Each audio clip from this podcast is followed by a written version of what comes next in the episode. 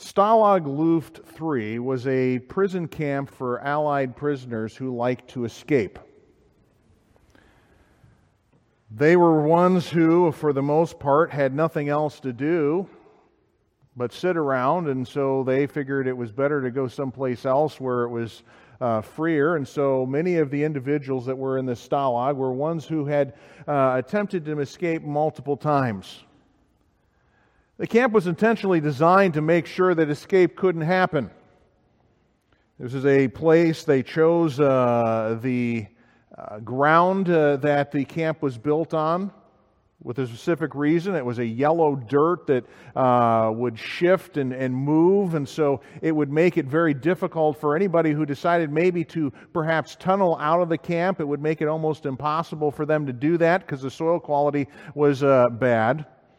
They took all of the huts that the prisoners were in and actually put them up on stilts so that you could see underneath the huts that were there.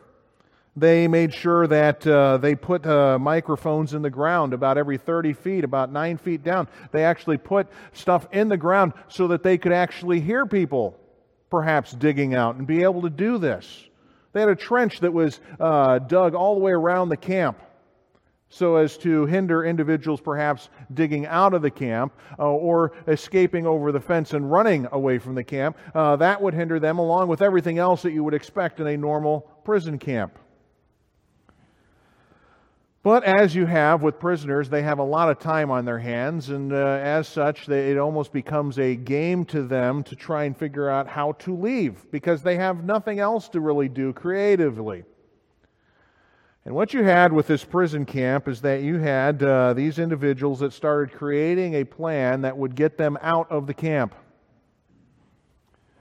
They eventually started digging 3 tunnels. They named them Tom, Dick, and Harry, and these are the 3 tunnels that they had, but they figured out a way to be able to dig. Some of the individuals that were part of these airmen that had escaped were people who had worked in coal mines. They had done that before they had been airmen and the like. And so they began to figure out ways that they could begin to dig down through the ground and not be spotted by German soldiers walking around. The Allies, the British and others and the Americans had figured out ways to distract the guards, or communicate the fact that the guards were coming near some of these places that were being used to dig things out. The tunnels that they had were covered over by a hot stove. The trap door was underneath that, and they always kept it lit, and you go, why? Because it kept the German soldiers away from it and from touching it, because it was always hot. But that was their trapdoor to get down underneath the ground. They dug all 3 of these tunnels at least 30 feet down.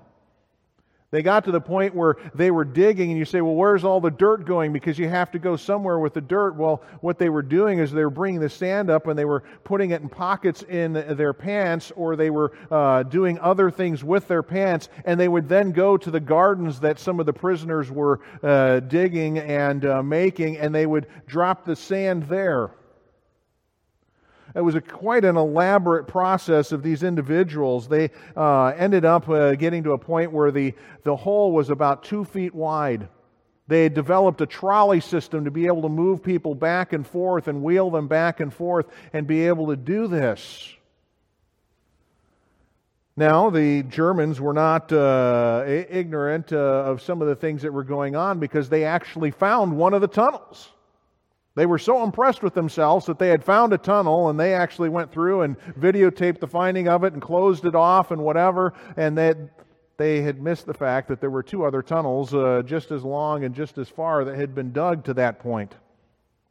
Men actually, they went through the means of this, that they would actually go into the tunnels in their long johns, not in their uniforms that they would have or that, because they didn't want any sign of dirt on them.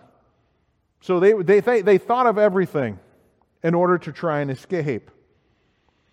Got to the point where they were beginning to realize that they were only going to be, if they ever escaped, be able to get about 200 men out on a break like this. And so they actually had a lottery and picked certain individuals and this to be a part of this escape. The night finally came in March of 24th of 1944 that they decided they were going to escape. They started at about 10 o'clock at night. But in order to wheel themselves under the ground, across underneath the camp, and out beyond to the forest, it required them to wheel the trolley along for individuals to do this, and so every hour they were only getting about 8 to 10 individuals out of the tunnel and into the forest. It wasn't until 5 a.m. that one of the soldiers patrolling the outside of the trench line actually nearly fell into the hole that was in the ground there and realized that something was going on. And he has sounded the alarm, and immediately a search went out for these individuals to find them.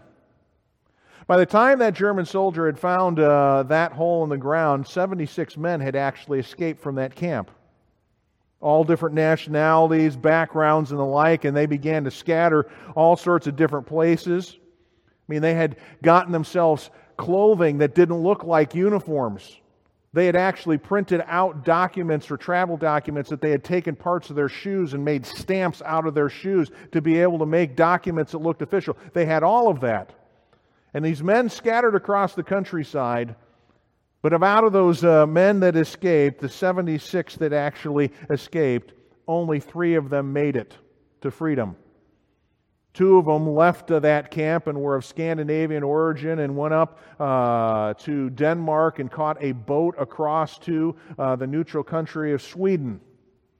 The other man was a Dutch man, and he had gone all the way from this camp that was 100 miles south of Berlin, all the way to the southern tip of Spain, to the place known as Gibraltar, which was a British colony at the time, and he escaped there. There were 73 men that were actually captured. 8 of them were sent to a concentration camp, though they survived the war. There were others that were sent back to the same camp, but 50 of those men were chosen by Hitler, because he was so angered by the fact that people were trying to escape from his camps, lovely facilities that they were. He was so upset by this that he had 50 of them executed, them burned, and then their ashes spread around the camp that they had escaped from. That adventure has be known as the Great Escape. You think about the Great Escape, and there's all these people that leave and only 3 make it. They were leaving because they wanted freedom from oppression. They wanted their liberty. They wanted to be able to do what they had done, they lived for, the liberty and freedom that they had, being not a part of Nazi Germany, but being a part of the free world at the time. They were willing to risk everything. You have a story here. We could call it Jacob's Great Escape, because they're the same kind of things that go on in this story that are part of that story of trickery, deceptiveness. But Jacob was trying to escape someone who had afflicted and made his life a misery at this point. He was going back to the country that he was from, the country where he had freedom, the land of Canaan. He was headed back there. And what we have in this story is this Jacob, who is, well, not the best of characters as we found, but what we're going to find is that he is becoming a person who's more and more seeing the hand of God in his life, that there's a God that's involved in these things. And in the end of this story, you're going to see the fact that Jacob recognizes that God is the one who gave him rescue, that allowed him to escape, not his craftiness and all the things that he had figured out and in order to be able to leave. It was God who gave him escape. And for us this morning, as we look a passage of Scripture like this, we ought to come up with just this understanding that the child of God escapes affliction by the direct hand of God. It's not our craftiness, it's not our smarts, it's not any of those things. We escape some of the difficulties we're in, not by who we are and what we are. It's because of the God that we have. And so for us, we'll look at the story illustrating that of the story of Jacob and his great escape. You see this escape attempt. We have last week looked at the discussion where Jacob talks with his wives, and it seems like the only time they ever agreed on something was this, that they were ready to leave.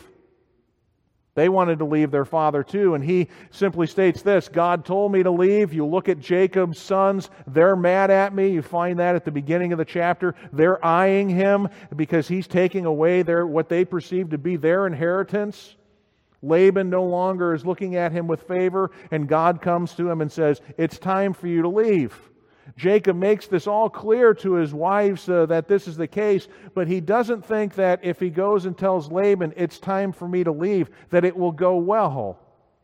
So he devises this method of escape, and you say, well, what does he do? Well, his first thing is this, is to get leaving when Laban is distracted. You say, well, how does he distract Laban? Well, you find this in verse number 19. When Laban is out, he leaves to go shear sheep. This gives us an indicator. This is probably the springtime because that's when you typically shear sheep. But this would have been a massive process, especially if you're dealing with flocks by the size of what we're reading here. It would have required many men. You'd have had to hire individuals on to help with this process, and it would have been a multiple-day process. It usually wasn't done where the family lived. It was done where the flock was at. And so as you read this story, Jacob figures out the best time for me to be able to do this is when Laban's not around. He can't figure out what's going on. Most of the help will be gone so that they aren't going to be able to easily report this. And then we head out. And so he decides this, that if I can do this, I do this during shearing season and then get some distance. I'm going to try and make it to Mount Gilead, which if you figure that out, it's about a 500-mile journey. But he goes, if I can get to that point, I think I will be okay. And so he's figuring that if I can put some distance between me and Laban, we'll be okay.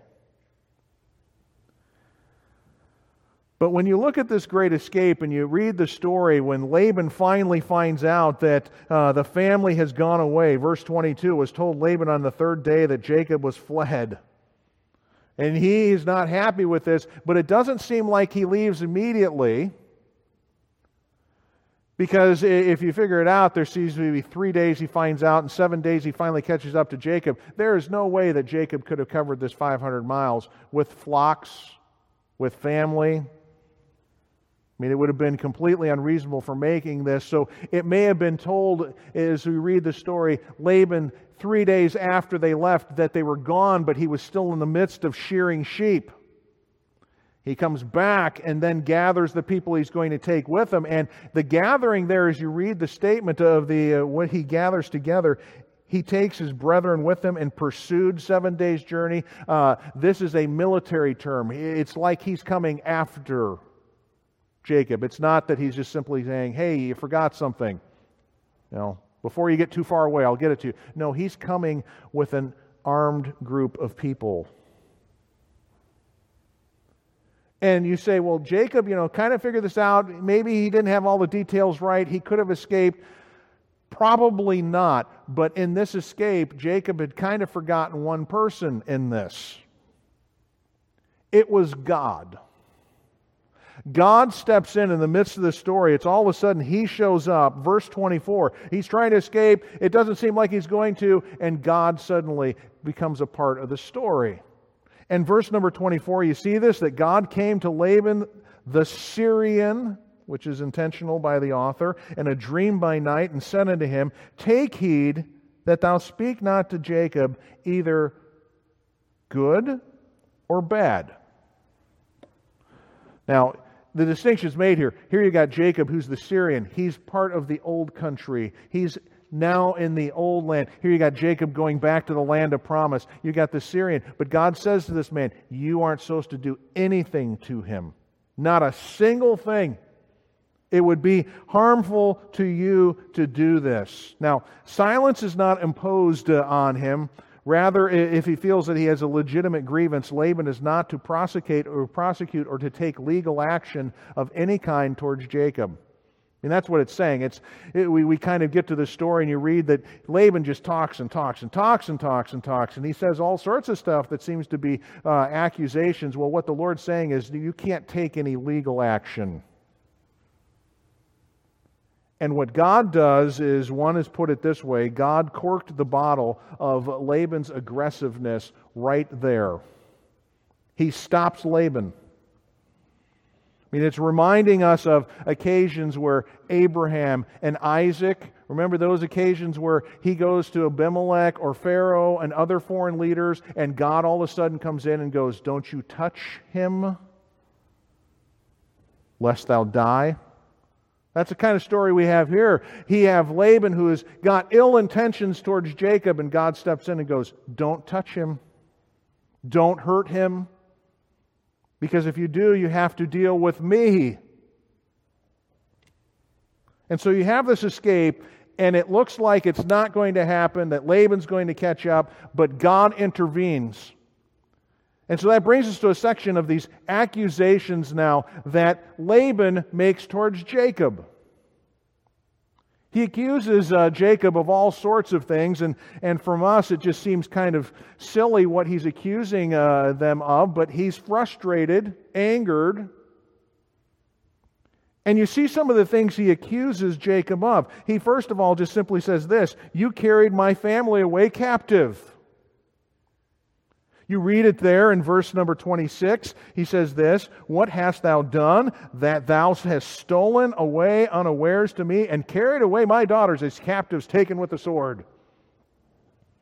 Now, you think through this. This is a complete fabrication because the wives were happy to go with Jacob. It wasn't as if they were being dragged by the hair out of the house and the tent and going off to the thing. That's not what was going on.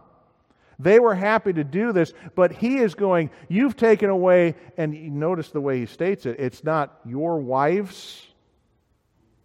I mean, that's the binding thing now, that they're the wives of Jacob. He goes, "You took away my daughters as if they were captives." I mean, that's a claim that is bad. He said this, "I couldn't have a send-off party." I mean, look at what he says in verse number 27. "Wherefore didst thou flee away secretly and steal away from me, and didst not tell me that I might have sent thee away with mirth and song and tabret and with harp? You know, we would have had a big party, and I would have gotten the best band to send you off." That's what he's declaring. And it was normal with feasts to do this. We have a feast in the New Testament where you have a young son who's wandered off, a prodigal son, and he comes back, and you read about that feast that is made for this prodigal son. The oldest brother comes back, and what does he hear? He hears music playing. I mean, this is part of the culture back then. If you were throwing a feast or a party, you would have music, and he goes, "Hey, I would have done that." And one commentator says, "Do you really believe that? The man who has been so tight with his wallet, you know, you couldn't get the wallet open, that he's suddenly going to open his wallet on an occasion like this to get the best he possibly can for somebody else as they go away?" But he claims this. I could have had a send-off party, and you didn't allow me to do that. Or as he says this, "I didn't get to show my love and care to my family." It says this, verse 28, "Hast thou not suffered me to kiss my sons and my daughters? Thou hast done foolishly in doing so. I couldn't give them a hug." You know, that warm, affectionate pat that I have in the heart. And you're going, Laban has none of these things. I mean, he's the man who gave away his daughters in a sneaky trade and used a custom to give away his daughters. He's not a caring man. He's a man who's all about himself. But yet he is making this seem like it's not his fault. It's Jacob's fault. And he makes a statement, "I could have hurt you." But he at least acknowledges this. Verse 29, "It is the power of my hand to hurt you, but the God of your father," no, God stopped me. You just listen, he said, I could have done you harm, but God stepped in and I couldn't do a single thing. He makes all these accusations, and none of them are really true. None of them really would have happened. But he does make one accusation that is accurate. He says this, "You stole my gods." He accuses Jacob of leaving and taking what are known as the teraphim. These are what you would call small statues that you would have in a house. You can go to, I remember seeing these in the Louvre or the British Museum. They got a whole bunch of these, and there's these little statues that people would have had in their house. They put them up on a shelf in a room or that. And in this culture, these were the things that were very important. If you had these gods in your house, it meant blessing for you. It was blessings from the ancestors for this. The person that was in possession of these things was probably the one who was going to inherit what was next. So, whoever got the teraphim handed to them when somebody died was the family leader and the like. And so he is upset that these have disappeared. He accuses Jacob of doing this. Now, you would think, yeah, probably Jacob would have done this. I mean, has he not gone through his whole life seeking to get advantage of other people? And this would be just another way of kind of pulling the strings on everything and going, okay, I've got the teraphim, so he doesn't have any blessing from his gods anymore. And Jacob is upset that he's been accused because this is one of the times where he can go, I'm innocent. I haven't done a single thing, which is rare in Jacob's life to this point. What he doesn't realize is that Rachel is the one who's stolen this. It's kind of humorous as you read through this story and you look at how Laban does his search. You just kind of follow it through as Jacob goes, well, you can find whoever it is, and if you find it, you can go ahead and take him away. You can kill him if you want. That's fine. But we haven't stolen your idols, not knowing that his favorite wife has done this. But look at how the search goes. Verse 33, Laban went into Jacob's tent. First chief suspect goes in there, doesn't find it there. Well, who could be the second suspect? Well, let's go find Leah. So he goes through Leah's tent. Then he goes through the two maidservants' tents. These are ones who don't have great advantage, so they think, maybe they stole the idols and whatever. And he finally gets to Rachel's tent. And Rachel's there, and they have parked everything, and they've taken the saddles off the camel, and you go, what would the saddle been like? It would have been a box that you could have packed stuff in and be able to do this. And she's just sitting in her tent, and he's going through and looking around for this. And she goes, sorry, I can't get up. It's the custom of women. I can't get up right now. And he goes, okay, well, that's fine. But I'm looking around for this idol. Well, ironically, as Rachel says this, I can't get up because this is the custom of women.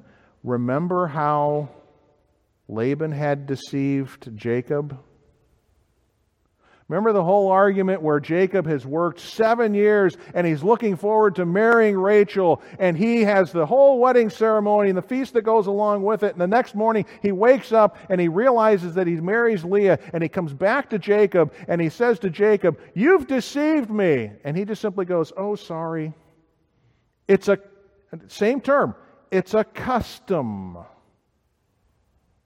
that the oldest daughter is given before the youngest daughter. I'm so sorry. And so the irony that's at play here is this. Laban, by a custom, cheated somebody else, and Rachel here cheats her dad by a custom. The irony of all of this is that she's sitting there and going through all of this, that would have made the gods unclean. Useless, powerless, but it's humorous. As you think through this, the accusation is, you stole my gods.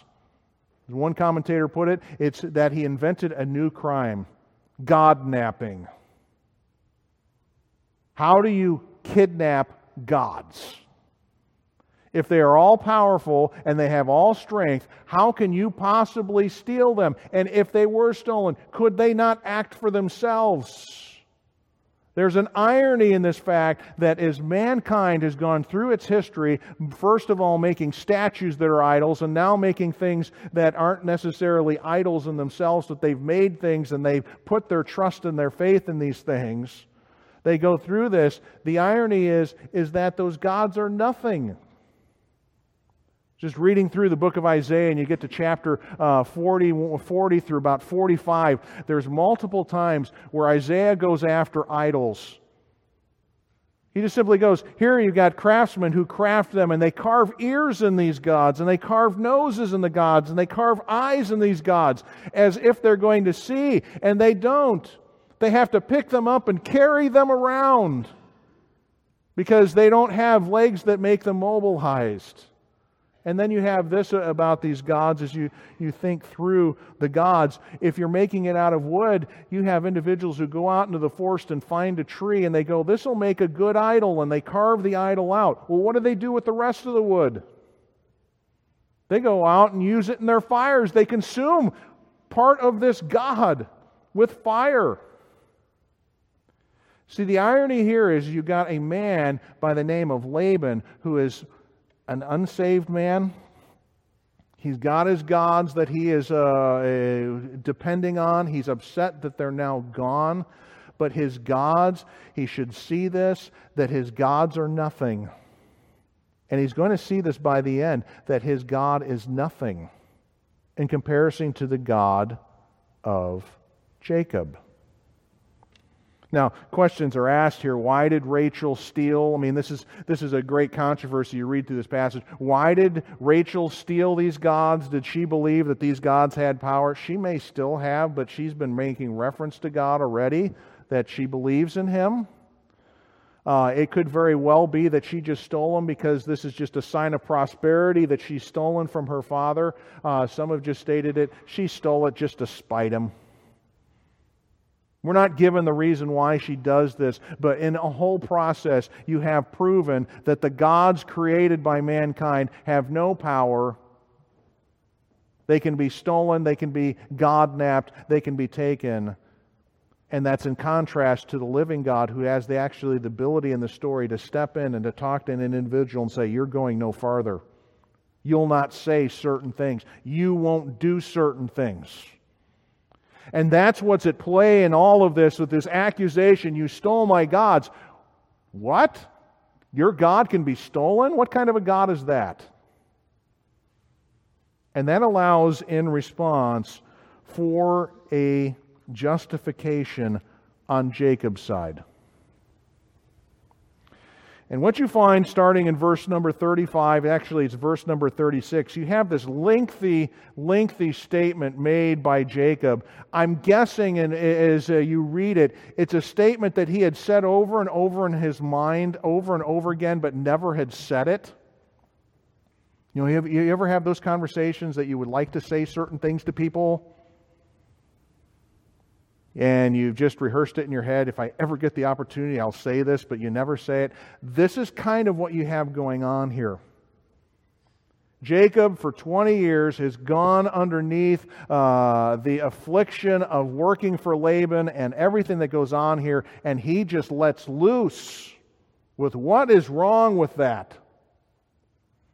And you see this in verse 36. Jacob was wroth. He chode. He basically argued, but he's chiding him, pointing the finger at him, I'm guessing, as he's speaking this. Jacob answered and said to Laban, what is my trespass? What is my sin that thou hast so hotly pursued me? I mean, am I not a person who owns the property I've taken? The cattle, the sheep, it's mine. My wife's, my children, they're all mine. What are you accusing me of? Why are you pursuing me? Verse 37, whereas thou hast searched all my stuff and hast not found all of thy household stuff, set it here before my brethren and thy brethren that we may judge betwixt me. Did you find your gods? No, you didn't. Or verse 38, this 20 years I have been with thee, and the ewes and the she-goats have not cast their young, and the rams of the flock have I not eaten. That which was torn of beast, I brought not unto thee. I bear the loss of it. My hand didst thou require it, whether stolen by day or stolen by night. He's just simply going through. When I kept your flocks, there were occasions where things happened, and I took care of it personally, to my cost.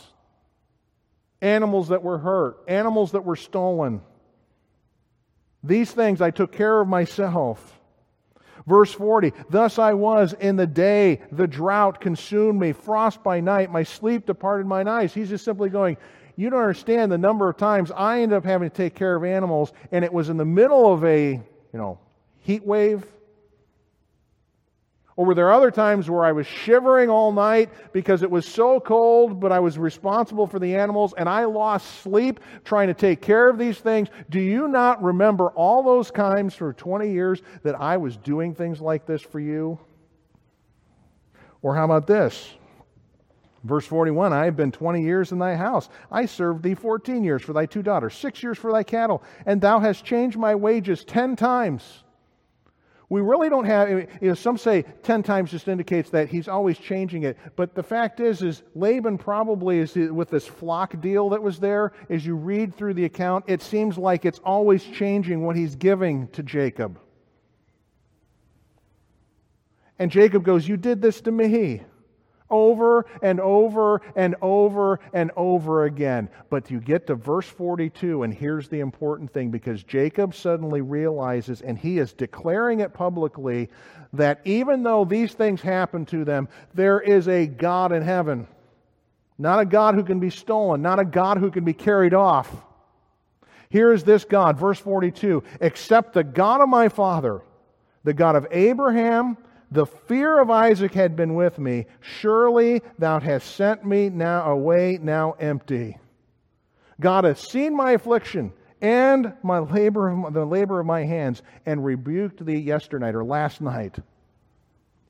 He just simply says, there's a God in heaven. And he's the one who judges and is able to see what goes on. He knows these things.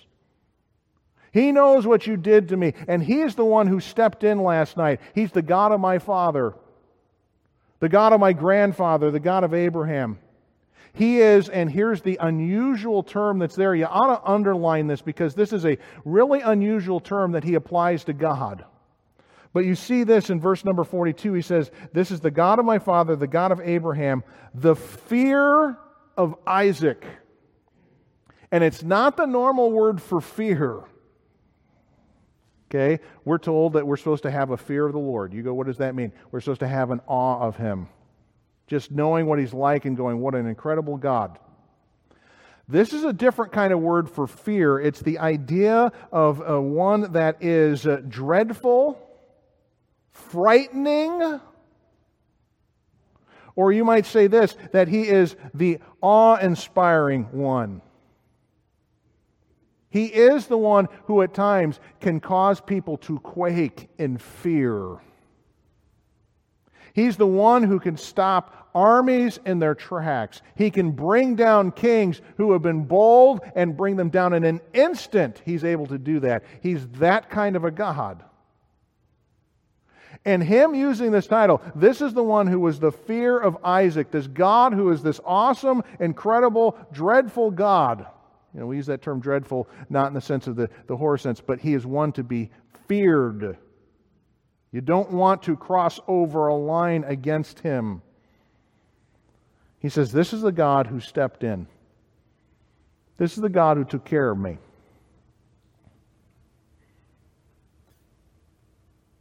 As one said this Jacob's God is the dreadful one of Isaac, the one who inspires and causes dread and fear. What is precisely meant to what God does in these verses is that He is the God who intimidates Laban. He threatens him that he should try to harm Jacob if he should try to harm Jacob in any way. He so much as says, if you threaten Jacob, Laban, it'll be the last thing you do. You harm Jacob, and as this commentator says, you're toast. God, this God that Laban had met, is the God that is the intimidator. He has the ability to carry out what he says. He's not, as we said, he's not a God who has to be carried around, can be hauled off by people, can be stolen and kidnapped. No, He's a God who can do just what He says, and no one is going to stop Him from doing that. No one can hinder His hand. His arm is not too short that it cannot save and rescue and be able to do this. This is the God that he serves. The fear of Isaac is the awesome one of Isaac. He is the one who causes dread, as Laban is now finding out that this is a God he should fear, a God he should be aware of. And this is the high point of the section, and it's at this point that Laban goes, okay, you know what? I think it's time we make a treaty. We make a deal here. You see this after the whole statement is made by Jacob, and he talks about the terror of God. Verse 43, Laban answered and said unto Jacob, These daughters are my daughters, these children are my children, these cattle are my cattle, and all that thou seest is thine. What can I do this day unto these my daughters and their children which are born? Now, verse 44, Come thou, let us make a covenant, or we would say this, a treaty, an agreement. And you go, what's the agreement? That we never bother each other again. Jacob's had enough of his own reflection in Laban. Laban's had enough of the reflection of Jacob. And Laban is the one that suggests this whole deal. It's sort of like what you found previously in the stories of Abraham and Isaac. We sometimes just pass over the stories, but you have an occasion in Abraham's life where the Philistines come out and go, let's make a treaty with you.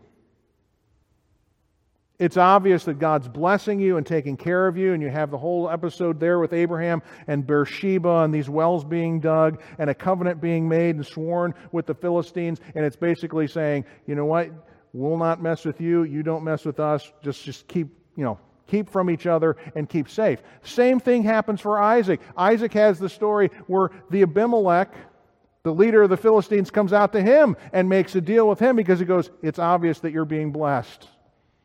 And here, what Laban says to Jacob, let's make a deal. Let's make a treaty that we don't cross each other's path again. And there's this whole ceremony that takes place, and there's a lot of big words. I kind of laughed as Brian, who was trying to read verse 47. I'm just like, how in the world, you know, that's like one of the toughest words to actually read. Jegersa Hadutha. There you go. And it's basically the naming from different ways, both in Syrian and in Hebrew, of a heap of witness or a heap of stones. What happens here is that they pile up a bunch of stones and they actually eat a meal on top of the one set of stones. They actually set up a pillar. So they set up two things that are here, and they basically say, this is going to be the memorial place that is basically saying and witnessing this treaty that it's been done. That you're not going to do harm to me, I'm not going to do harm to you, but also they name it not just a heap of stones or a heap of witness. They actually name the place, as you see in verse number 48 at the end, they name the place Galeed and Mizpah. It's the same word, but it means just simply this, witness. And you're going, are they saying these stones are witness to the fact that we've made this treaty or whatever? No, there's actually a statement connected to it. It's one of the most misused and misunderstood statements in all of Scripture. Verse number 49, it's called Mizpah, for he said, The Lord watch between me and thee when we are absent one from another. Now, I say it's one of the most misused statements in Scripture. This is the type of thing you find on greeting cards. You'll hear this read at weddings. One pastor said this, he remembered every youth group meeting, they used to get done with it, and before they left, that they would actually quote this verse before they left. Pastors at times in churches will pray this as the closing prayer, the benediction. And if you read it in the context, you go, well, great, the Lord's going to watch over us until we get back together again. That is not what that verse is saying. That's not the context of the verse. And that's why I always tell you, context is very important. Sometimes we like verses, and then when you look at the context, you go, ooh, this is one of them. You don't want this written on a wedding band. I mean, I've seen that too, that people have this written into that type of thing, jewelry. Because what is being said here is that God is basically going to keep a watch on you. A paraphrase is once put it this way: I don't trust you out of my sight, but since I can no longer personally hold you accountable, may God do so. Or it's even more than that. It's the idea that you don't cross this line and I won't cross this line, and if you do, God will deal with it. You know, the joke then is you read this, you go, so if I'm saying, you know, I pray this at the end of, you know, a youth group time or the service, it's basically saying, you stay away from me and I'll stay away from you and God will take care of you, don't get close to me. And my guess is in this final statement here, if they could be added, they would simply say, you're a scoundrel. You know, you stay away from me. You're a scoundrel. I'm a scoundrel. But don't get close to me. And if you do, God will take care of this. This stone is witness, and we both agree to that.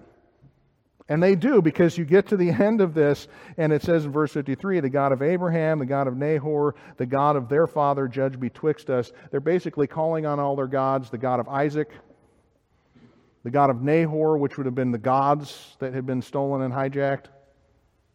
Judge betwixt us. They're basically saying, God's going to take care of this. But it's not going to be just any God, because you have at the end that Jacob swear by what? Look at the end of verse 53. He swears by the one who is what? He uses this word again. He is the God of the fear of his father Jacob. He's the dreadful one. He is the awesome and frightening one. He is the one who can carry out what is said here. And he swears by that name. He says, that's the God that I serve, who can actually do what he claims to do. He can protect in the worst of circumstances.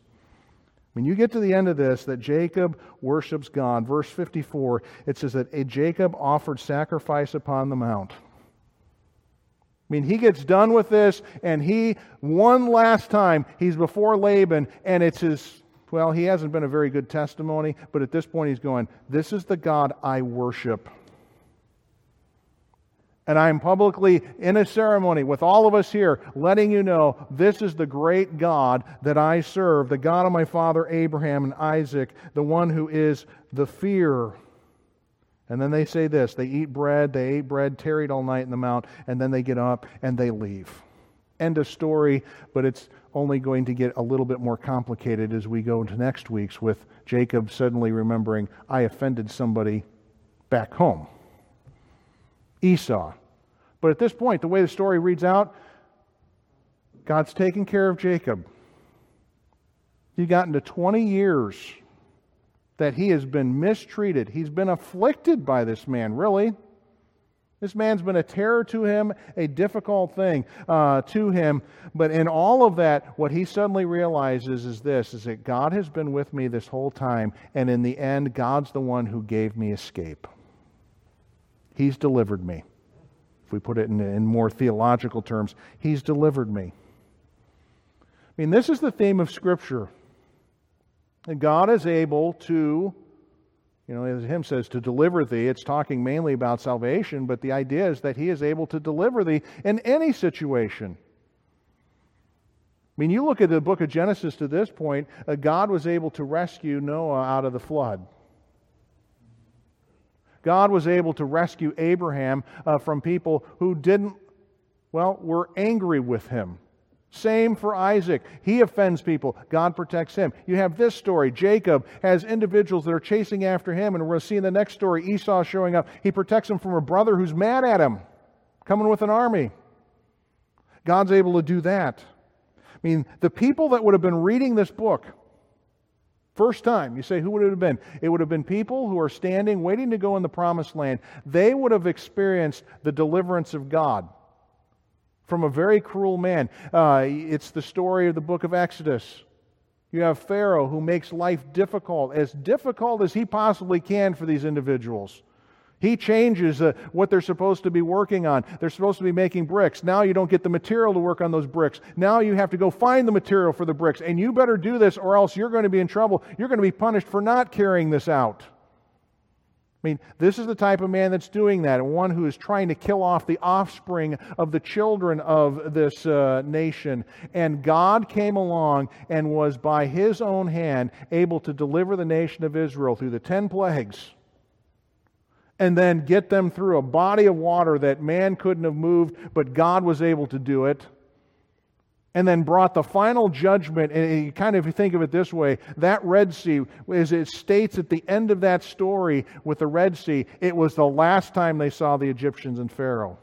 Sort of like this story, where it's the last time that Jacob sees Laban.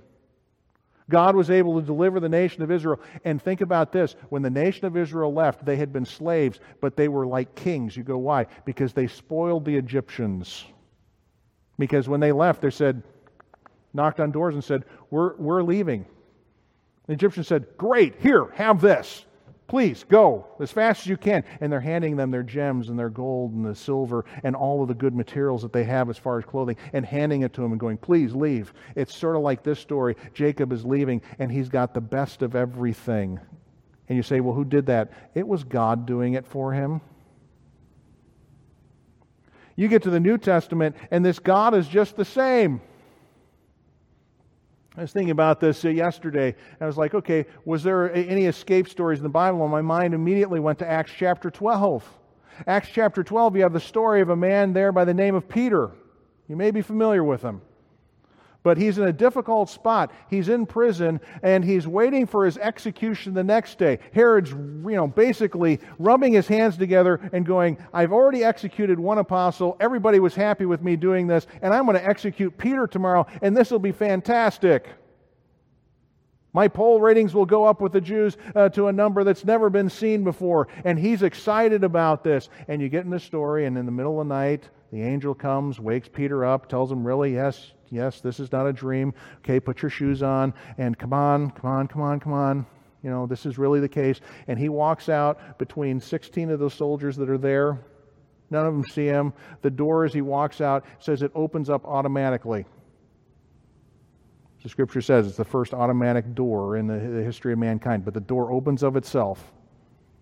Peter walks out into the street, and what does he do? He looks around, and he goes to the church, and he starts knocking on the door where he thinks they're meeting.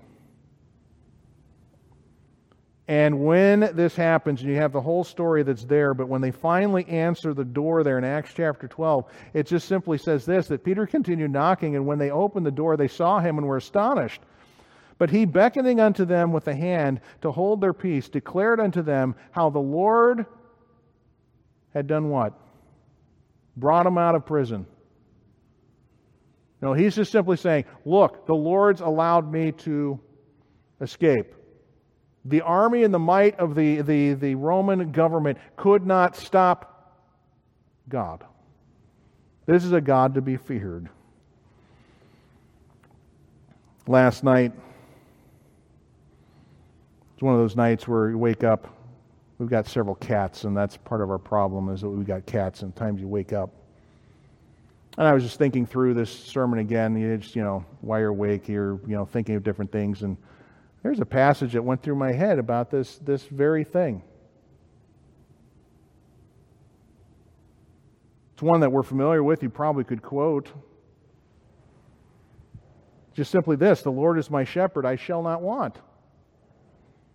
He maketh me to lie down in green pastures. He leadeth me beside the still waters. He restoreth my soul. He leadeth me in the path of righteousness for my name's sake. And you just kind of go, oh, that's, God takes us through the really good times, where the sun is shining, everything like that, and God's able to take care of us in situations like that. And you go, no, because you get to the end of this, and it starts talking about this. Yea, though I walk through the valley of the shadow of death, I will fear no evil. Why? For thou art with me.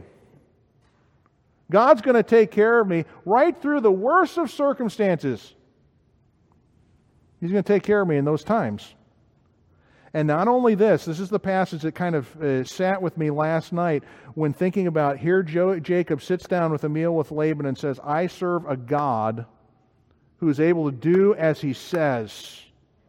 What does this psalm say about our shepherd and what he's capable of doing for us? Verse 5 says this, Thou preparest a table before me in the presence of mine enemies. That's what you have here. God has allowed Jacob to escape And now he's sitting and eating a meal with his enemy, but it's because what God has done, and God is the one who's protecting him in the presence of his enemies who would like to do him harm. But they can't. Now, I did think about this. You preach a sermon like this and people will go, but wait a second. I can think of people where God didn't deliver them from mean people, afflictions in this life. They suffered all their life through difficult people. You know, was God absent in that? And you think about the end of that psalm, what does it simply say is this? Even in all that, surely goodness and mercy shall follow me, pursue me all the days of my life. And what's the great escape? I shall dwell with the Lord, in the house of the Lord forever. It may be that individuals do suffer through this whole life, but in the end, individuals who are followers of God are going to escape the worst of enemies. The adversary of our souls, the one who has sought the destruction of creation and all mankind, has sought both the physical and spiritual destruction of each individual and has made life here difficult. It's no longer the Garden of Eden. It's because Satan is one who roams and reigns right now on this earth. And when we die, what happens? We escape his presence, never again to see any of the difficulty we have. When you think about what heaven's like, it's this, that there is no more crying, there is no more tears, there's not one who lie, there's not one who cheats. And I put it this way, there aren't people who are like Jacob who cheat us. They're trying to get an advantage of us. We've escaped. And you go, why? It's because of our God. God who is the deliverer, the God who can defeat the worst of enemies, stay their hand. Jesus Christ on the cross, what did he do? He stayed the hand of the devil. It talks about in Colossians that he triumphed over the devil and sin. This God is your God. He is the God who can in an instant give you escape and deliverance from the worst of circumstances if he deems it's the right time to step in. And you may go, it doesn't seem like it's changing in this life. Well, you've been promised, don't worry, because you will one day dwell in the house of the Lord forever, and you're never going to see any of these situations happen again. That's the God we serve. The God of Abraham, the dread of Isaac, the God of Jacob who allowed them to escape, the God of Peter, the God of Noah. That's the same God we serve. He hasn't changed, as we heard in the song just before the service, my almighty, unchangeable God. He's the same God he was 2,000 years ago, 4,000 years ago. And he'll be the same God right on into eternity. He's the God who is able to deliver. He is the one who can stop enemies from doing what they would desire to do, because he truly is God. He's not like any other God that mankind creates, because he is God. And he can be your God. He wants to be your God if you just simply trust him and trust his Son that he's held out as the gift that you're deserving of. Let's pray. Lord, I don't know what people are going through in this room. There could be afflictions in this life that have been brought upon them by people who are mean-spirited, nasty, sinners. And they make life a trial, a tribulation, an affliction. And at times, individuals in this room that know you and trust in you may feel like there's no hope. There's no escape. That they're hopeless. Lord, may we look at a passage like this and just be reminded that you are the God who is the awesome one, the dreadful one, the one who can do what you need to do in an instant. To stop the plans, the attacks, the afflictions that others bring. But may we also be willing to trust you that perhaps those afflictions we're going through are just an opportunity for us to be ones who reflect praise to you. And even though the difficulty's there, we're still going, this one is my God. His Son saved me, and I believe in His Son, and He is one who is able to deliver and give me strength to go through something like this. But we do rejoice in the fact that the afflictions, the tribulations, the difficulties of this life, we will escape one day. Not because of our craftiness and because of our work, but because of what your Son Jesus did on the cross. And just simply by us clinging to Him, we will one day be in your presence of that perfect place where there's perfect peace. Difficulties of life are gone, and we will escape the things that go on here. So Lord, may we find comfort in a passage like this as we go through the difficulty, maybe even today as we go home, or we're with others that we know are going to make life difficult for us. May we just simply go, I have a God who knows and sees, and He will one day ultimately deliver me and my soul. May we rejoice in that. And this we pray in the name of Christ. Amen.